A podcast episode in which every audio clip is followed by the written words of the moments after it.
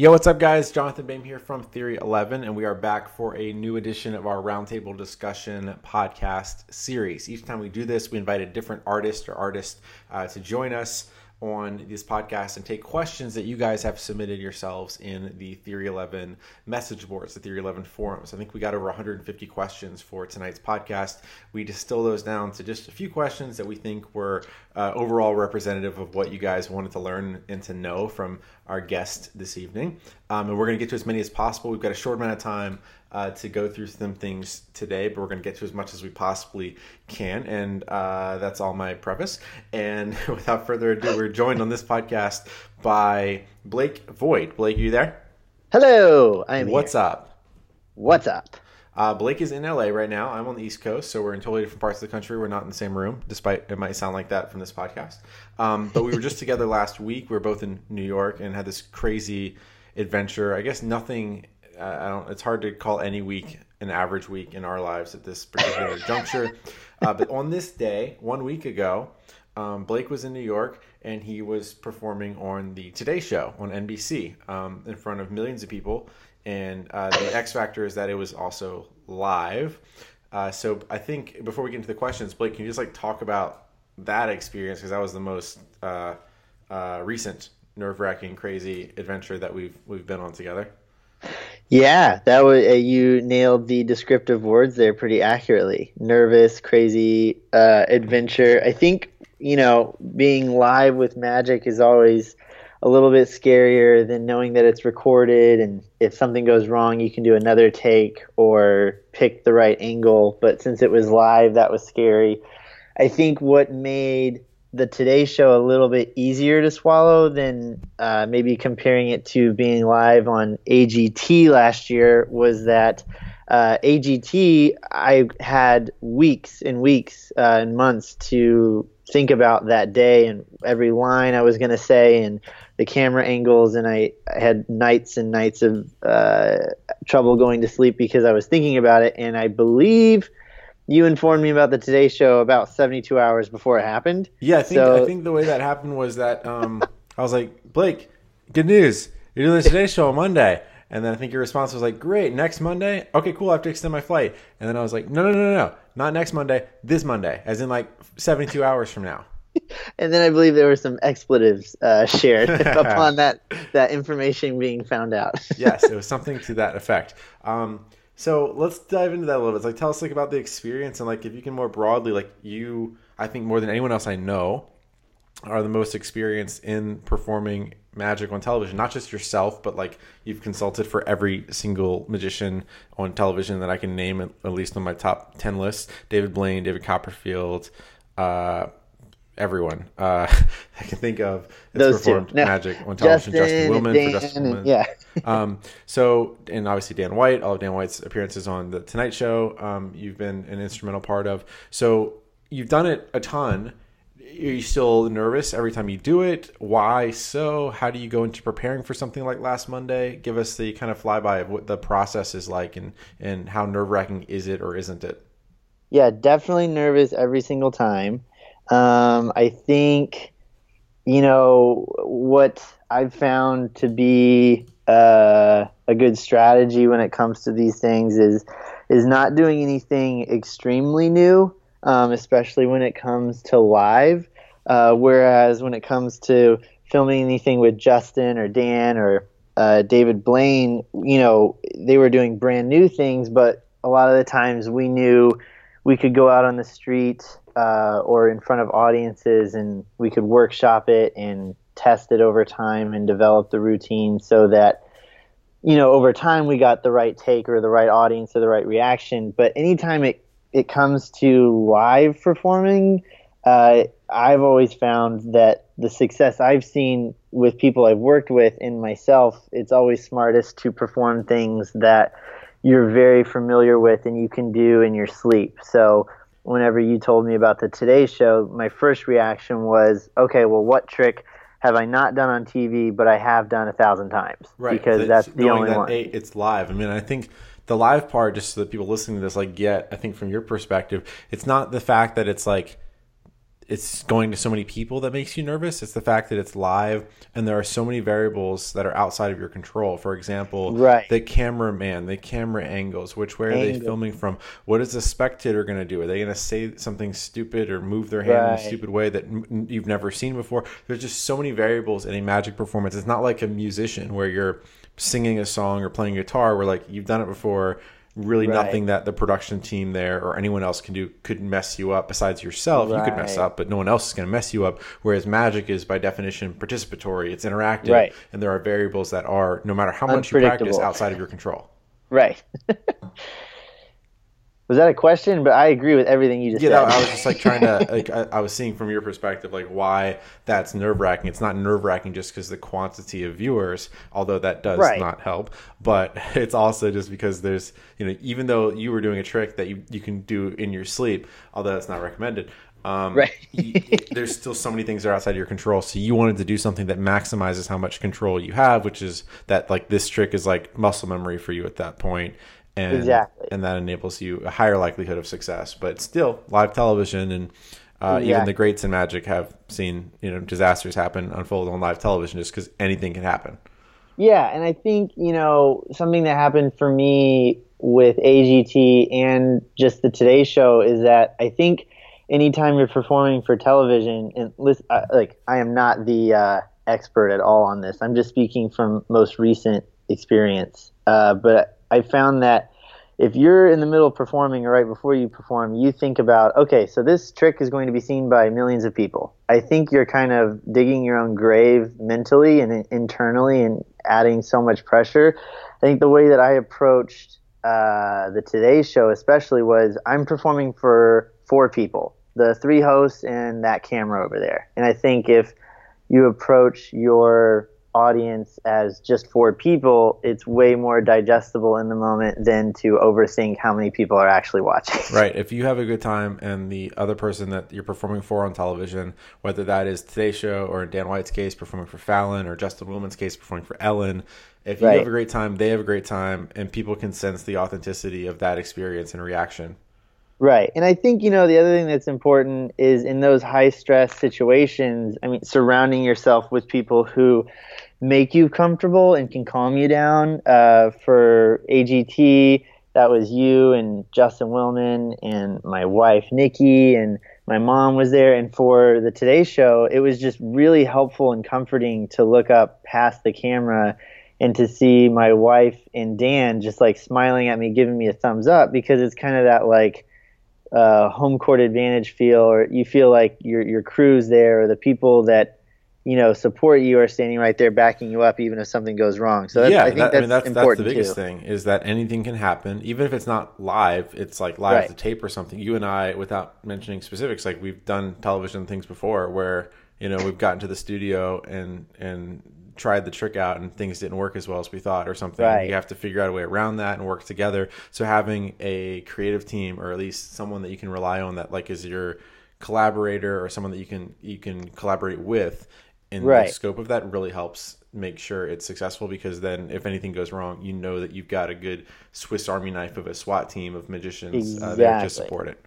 Exactly. Yeah, and I think that team is developed over time and I feel like I have a pretty strong grasp of mine now, but that took a while to put together and test out and all that stuff. Um, so let's get to some of these questions. I want to get through as many as we possibly can, considering limited time here. Toby L1, let's backtrack a little bit.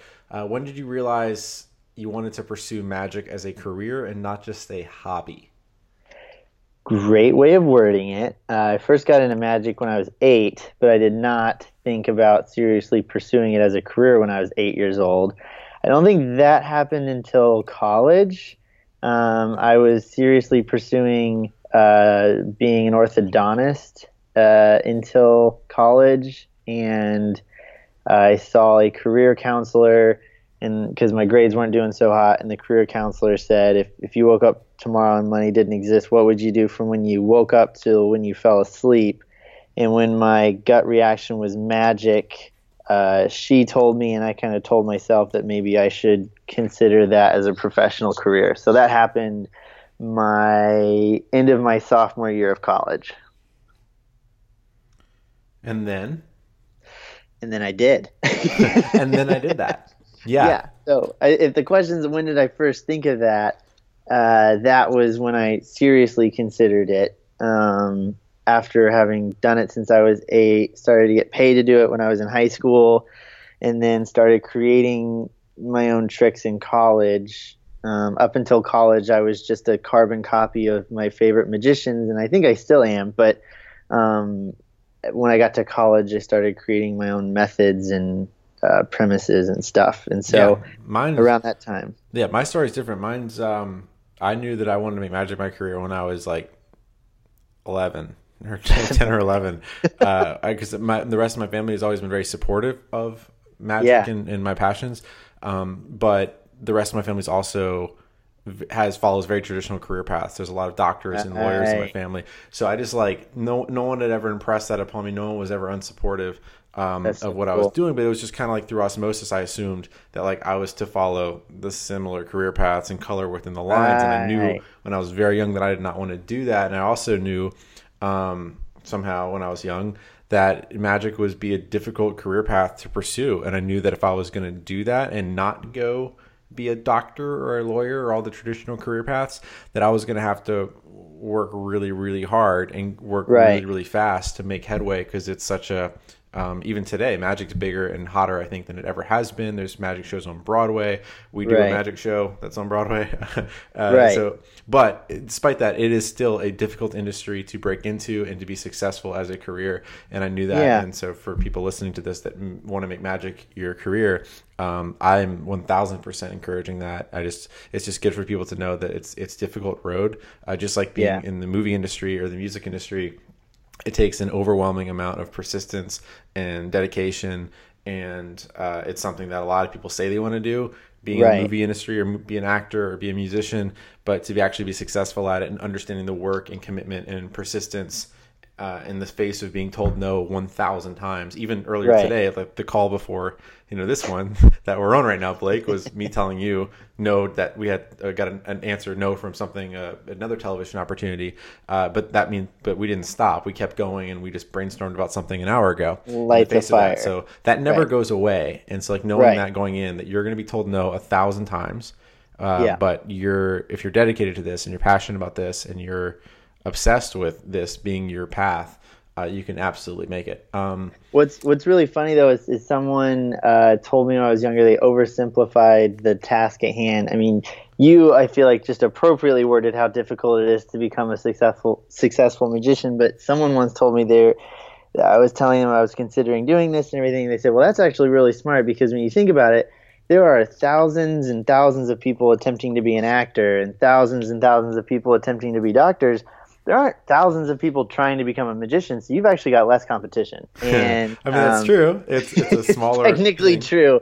Uh, and I think that that comment, uh, comedic answer has actually uh, given me hope sometimes in Yeah. the face of adversity. I say it a lot. Like I did a um, uh, Justin Willman show uh, this this past weekend or two weeks ago um, that we produced here, and I gave an intro for that, and I talked about Yeah. it was at the same theater, the same stage where I did my first show, and I was relaying the story, and I think I, I think I said something similar in a speech at your wedding, Blake, where I just Yep. said like when you tell your parents that you want to be a magician and make magic your life. That's like I think parents speak, or in your case, like when you told your when your wife learned that you, your now wife learned that you were a magician. Um, it's it's like you know the stereotype of magic is maybe a half step above clowns or Right. mimes or uh, Not that there's anything wrong with clowns or mimes. not that there's anything yeah. wrong with that, but there is a lot wrong with that in the public vernacular of respect as a profession. Right. Um, Right. You know, I think it goes doctor, lawyer, um, architect, teacher, and then like 400 other things, and then like Mime. magician, uh, mime, and clown. Um, so it is a difficult road, I guess, in summary, but it's a incredible road. It's an amazing adventure. The stuff that we do on a daily, weekly basis are things that like I dreamed about as a kid, and it's still Right. a pinch me moment when you know last week we did the Today Show on Wednesday. I helped Neil Patrick Harris with that that shoot on Bravo on Oh yeah, I totally forgot about that. Wednesday. we cons- we produced the magic for this uh, thing with the magician sci-fi in Brooklyn on Friday, and then we worked on the Nomad show. Anyway, every day is an adventure. It's fun. It's thrilling. We love every second of it, but it's still a challenge. We still get told no a lot. So, in summary, to the Toby who's asking this question, which I will now move on from, uh, yep. it's difficult, but if you're committed to it, you can do it. Um, yeah. C. White, next question. Which effect that you've created do you take the most pride in? Oh, man. Um, that's a again. I'm, I'm I'm trying to answer the specific wording of the question because he didn't ask what's my favorite trick I've created. He said what is what do I take the most pride in, and you know you, just to piggyback off of the point you just made about people telling you no. Uh, the trick that has not changed much since when I first created it, but people's minds about it have changed would be regeneration. Uh, when I first came up with that trick uh, Layman loved it, and I got a lot of negative feedback from in air. I'm holding up air quotes, famous magicians um, that I showed it to hated it. Um, they said it was a bad trick. Nobody, no layman in their right mind would ever uh, watch a trick where you put their card in your mouth. It's stupid. You need to change it. Not a good trick. Didn't fool me. All that stuff. And now I, I just stuck with it because I enjoyed performing it, and I wasn't. I never really created that trick to sell a magic trick. I created it because I loved the trick, and I just kept doing it. And eventually, it a lot of people, not everybody, but a lot of people have changed their minds. And so, you know, I'm pretty proud of that. I stuck with it, even though um, at the beginning, a lot of people were just telling me that it was a bad trick. Interesting. Okay. Yeah. Uh, and obviously, it's a good trick because it was on the Today show this past week. Um, uh, 3V underscore previous underscore 3V something. What is your magic philosophy? How do you define magic? I think the best uh, part of this question is the last part, which is what do you consider a good magic trick? Oh, man. What were the? There were three parts to that. Uh, let's just stick to the last part because I think that's okay. the most specific. What in the mind of Blake Vogt is a good magic trick? What is that uh, formula? I don't think there there is a formula. What, what I look at when I see a trick, first and foremost, is that it's entertaining.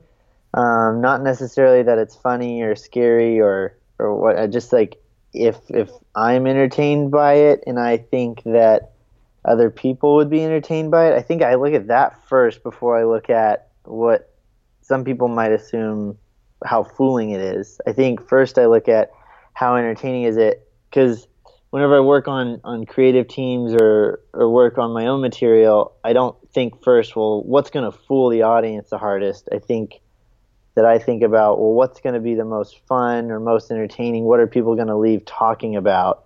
um, and then working backwards from there, then it's okay. Well, how do, now that this is the trick, this is the premise.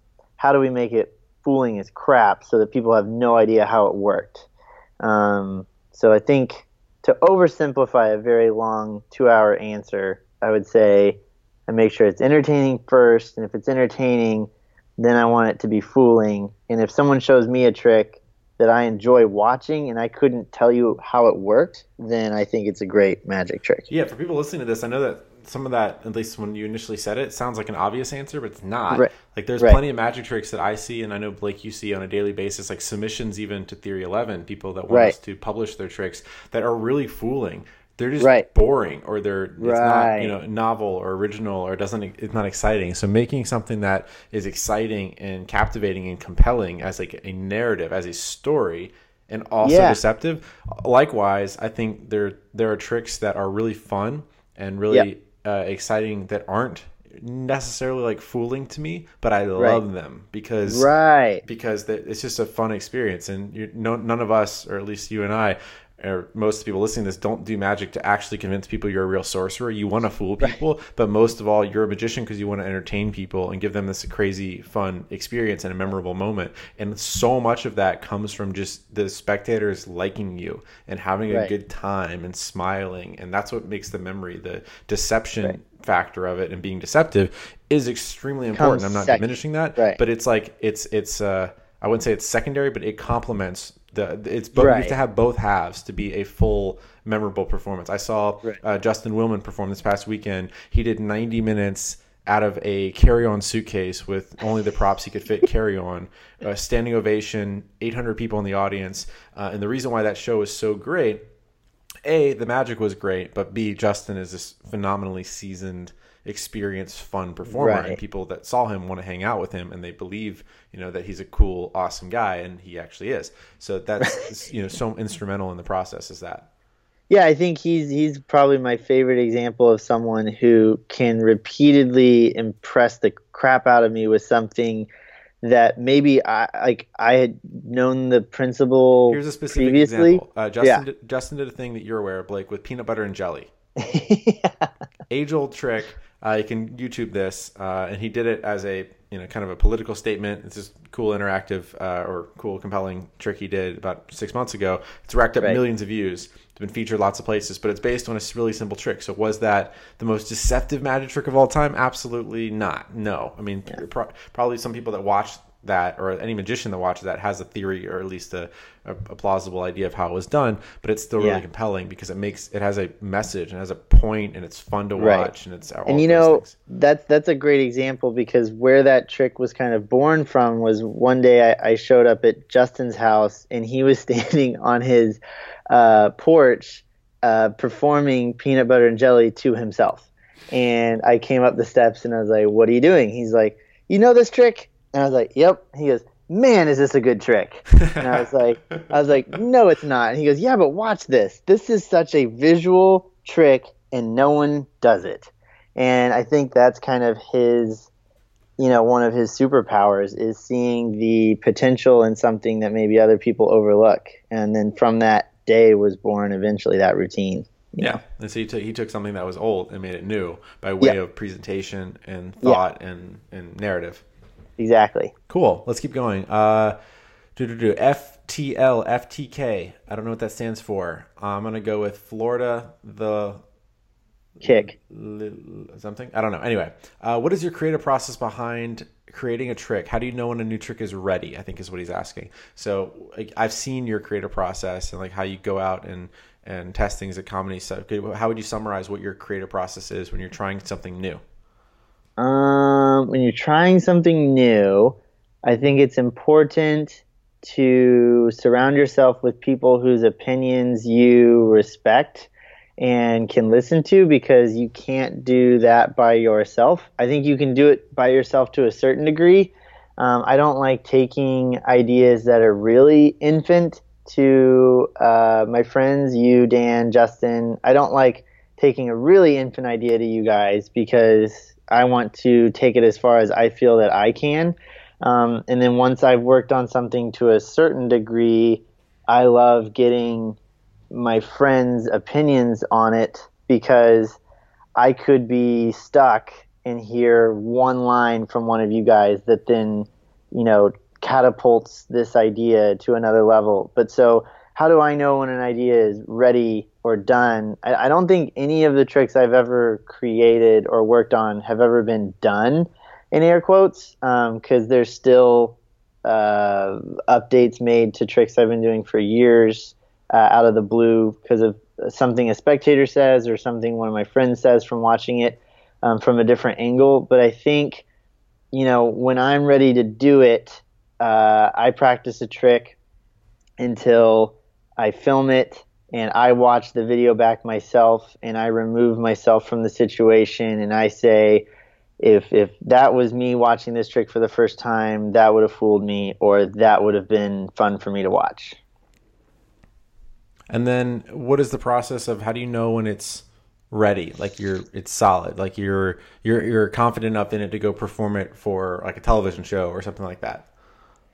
Ooh man, um, I think ready for different things it has to be at certain levels. Like ready to perform live on uh, TV is a completely different level than ready to perform for my wife. I think my wife, unfortunately, for her is the first uh, barrier that my magic has to pass uh, because she's seen so many things that um, she's not really a layman anymore. And so if I show her uh, and it impresses her, then I might uh, take it to level two, which is you and Dan and Justin. And then if it impresses you guys, then I will have the confidence and, and self awareness that, well, if it's impressed the three best magicians I know and it's impressed my wife, then an audience would have to be stupid to not like this. Um, and and then what's uh, level three? Level three is performing it for an audience until talk about, the audience really enjoys it. I yeah, guess. talk about that. Like, how do you go? Like, you talk about like what you do with comedy, you know, clubs and things like that, with t- using t- make, creating opportunities to test things. Yeah, I mean, I, I love performing free shows, um, where, where or or shows where I'm not getting paid very much to perform because then there's a little less pressure for me to be as good. I mean, I, I always want to be good, but those types of shows are the ones where I'll try out new material.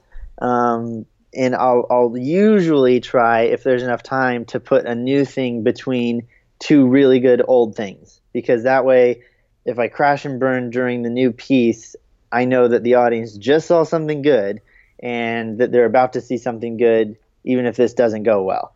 Um, if the trick, if I only have time for one trick, then it's it's kind of a crash or burn. And usually, if I only have time for one trick, then it's it's not very much time to be uh, sucking on stage, so it's over quick. um, yeah. So um... that's not a very good answer, but it's the truth. No. So uh, no. Honestly, what I took away from seeing how you go through the process, not just your answer here, is that you're yeah. not afraid to uh, go in front of an audience and perform stuff for free and just to get the experience, which is worth way more than any gig is going to likely pay you. So you're willing to go out there, perform for free just to get as much performing hours as possible. I think this past weekend right. you talked about the difference between like, you know, 10,000 hours of performing on stage versus 100,000 hours of performing on stage. Right. Um, like a lifetime of experience versus that. But also like the difference between 100 hours of something and 1,000 hours of something is massive. So if you've done a trick 500 times before, that makes yeah. a huge difference in your confidence in the flow and the rhythm and the, the pacing and the cadence of your performance. So you being right. willing to do that is a big deal. Also, uh, back to the beginning of your answer, you talked about having people that are not afraid to tell you that that sucked.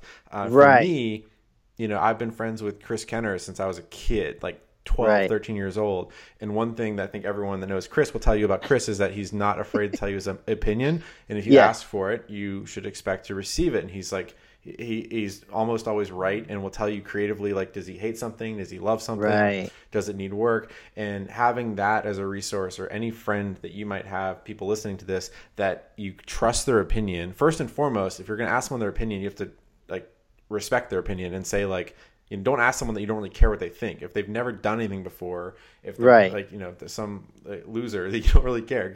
I think jason england always told me um, when ask when seeking someone's advice on something, all or opinion on something, or reading someone's opinion on something, a first foremost consider the source. The source, yeah. Consider the source, like someone that's a, a loser or has never done anything and is criticizing right. you and telling you you're terrible. Or you know, I've seen you know magicians. Uh, that I'm friends with go on TV and do stuff, and then we read message boards or YouTube comments, and people, right. random people, are criticizing or magicians who what may not have any cr- credentials to give that person thing. I'm not saying their opinion's invalid. It's just not.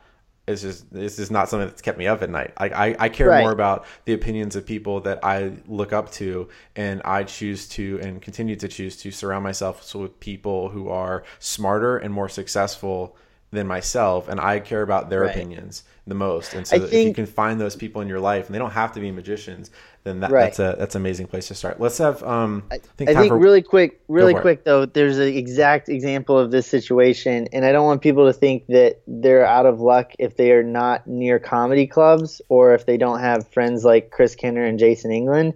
Um, and a more specific example of this exact situation was last weekend when you, myself, and Dan White actually talked about what trick I was going to do on the Today Show, and I knew I wanted to do uh, Industrial Revolution by Jamie Grant to open, and I did not know what the second trick was going to be, and we had it down to two tricks. One that I had done a thousand times, and another one that I had only done once, but it might have been arguably a little bit more fooling. And so the first thing I did was I made up the other trick and the next morning when I went to check out of the hotel I was in, I performed that trick for the clerks behind the, the desk. There were two ladies standing behind the counter, and I asked if I could show them a magic trick. And so I showed that trick to those two ladies as a test audience, and that was a free audience. It wasn't a comedy club, and it wasn't Jason England or Chris Kenner or you or Dan. But I, after that one performance, knew myself that that was not the trick to do because I did not feel comfortable performing it in front of two complete strangers. Um, so how on earth was I supposed to perform that for millions of people in 72 hours? Yeah, no, and that was a good case study, and you were unafraid to go out and try it and test it. Um, I was afraid, but it was it was still worth it. yeah, you had to go through that process for you to know right. that if it was right or not. Um, I guess last question, a good thing to end on because we got to wrap this up in a minute. Um, yep. Talk about just overall, like uh, how do you you've you've performed magic uh, on television on the biggest stages that there are. America's Got Talent, Today Show this past week. Uh, you've consulted on magic that's been on television in the largest stages possible. Uh, how do you get the confidence to go out and do that? And just even talking about what you said, performing for people in the lobby of a hotel, like how do you get that inner confidence just to go out and do it? If people are listening to this and they are kind of paralyzed by, you know, what if my trick messes up? I'm too nervous. My hands shake too much when I'm performing. How do you combat that? How do you, you know, move past that if, if people listening to this might be might be stuck on that? I I don't really have a great answer for that. I think there's always like the threshold of the anxiety and nerves that build up r- up until the the moment right before you start performing. And then for me, it's kind of once I start performing, all of that goes away.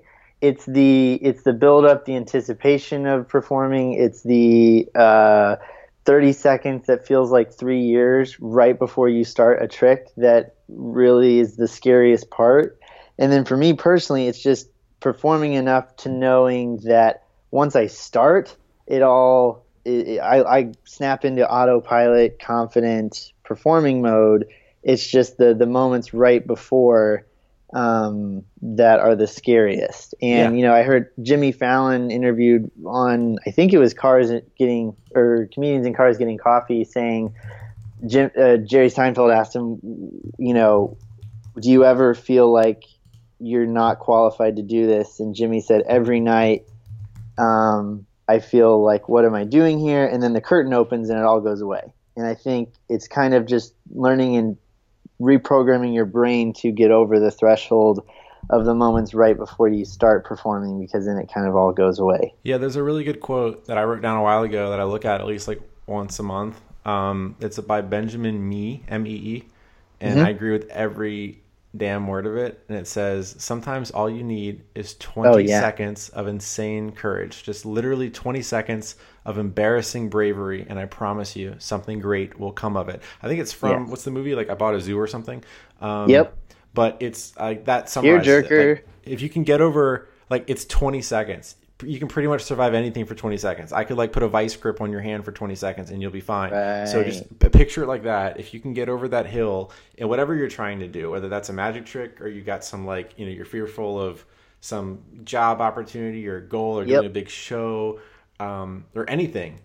Yep. If you can just get over those 20 seconds of fear and of doubt and of like you know insecurity of what if I suck, what if I bomb, yeah, and you just get out there and do it. And now you're out there, you're on the stage, you are you're starting the conversation, you are in the in the arena, whatever that is.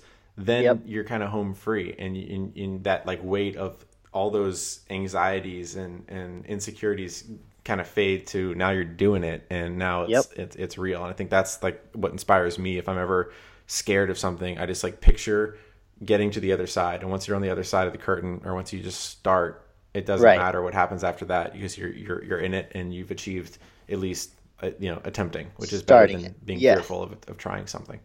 Yep, totally agree with that. So, um, and obviously, like the most, the most uh, largest example of that is performing live on the Today Show. Provided 72 hours of notice, and you got over that hump last month. So uh, last week. So uh, in, in, short summary, um, thank you, Blake, for joining us on this podcast. Sure. Um, second, and equally uh, grateful to you guys, the members who we submitted. You guys submitted over 150 questions for this. We tried That's to get amazing. to uh, not just rapid fire getting to all 150 questions, but giving you answers that were meaningful that count. So yep. for those of you who asked questions that we answered on this, thank you for submitting your questions and for your interest and your support. If you did not see Blake's appearance on today's show, it's in the media section of Theory 11. If you go to theory11.com forward slash media, you can watch it. If you don't already know the trick that Blake performed, it's called regeneration. He did a twist on it, but it's the same core effect. You can check out theory11.com forward slash tricks. If you don't own regeneration, I don't know how you don't sleep at night because it's like this incredible uh, practical uh, effect that you can have in your back pocket at all times, and it destroys. It's one of those like bulletproof effects that destroys people every single time you do it. Um, and that is all. Um, thanks again, Blake, for joining us on this. I hope you guys listening to this got a lot out of it. Obviously, feel free to continue to ask us questions and stay tuned for more roundtable discussion podcasts in the forums. We'll definitely be doing more of these throughout the year now that it is 2017. So thanks again to Blake, Crazy. and we will talk to you guys soon. Thank you, Theory 11 members. Thank you, Jonathan.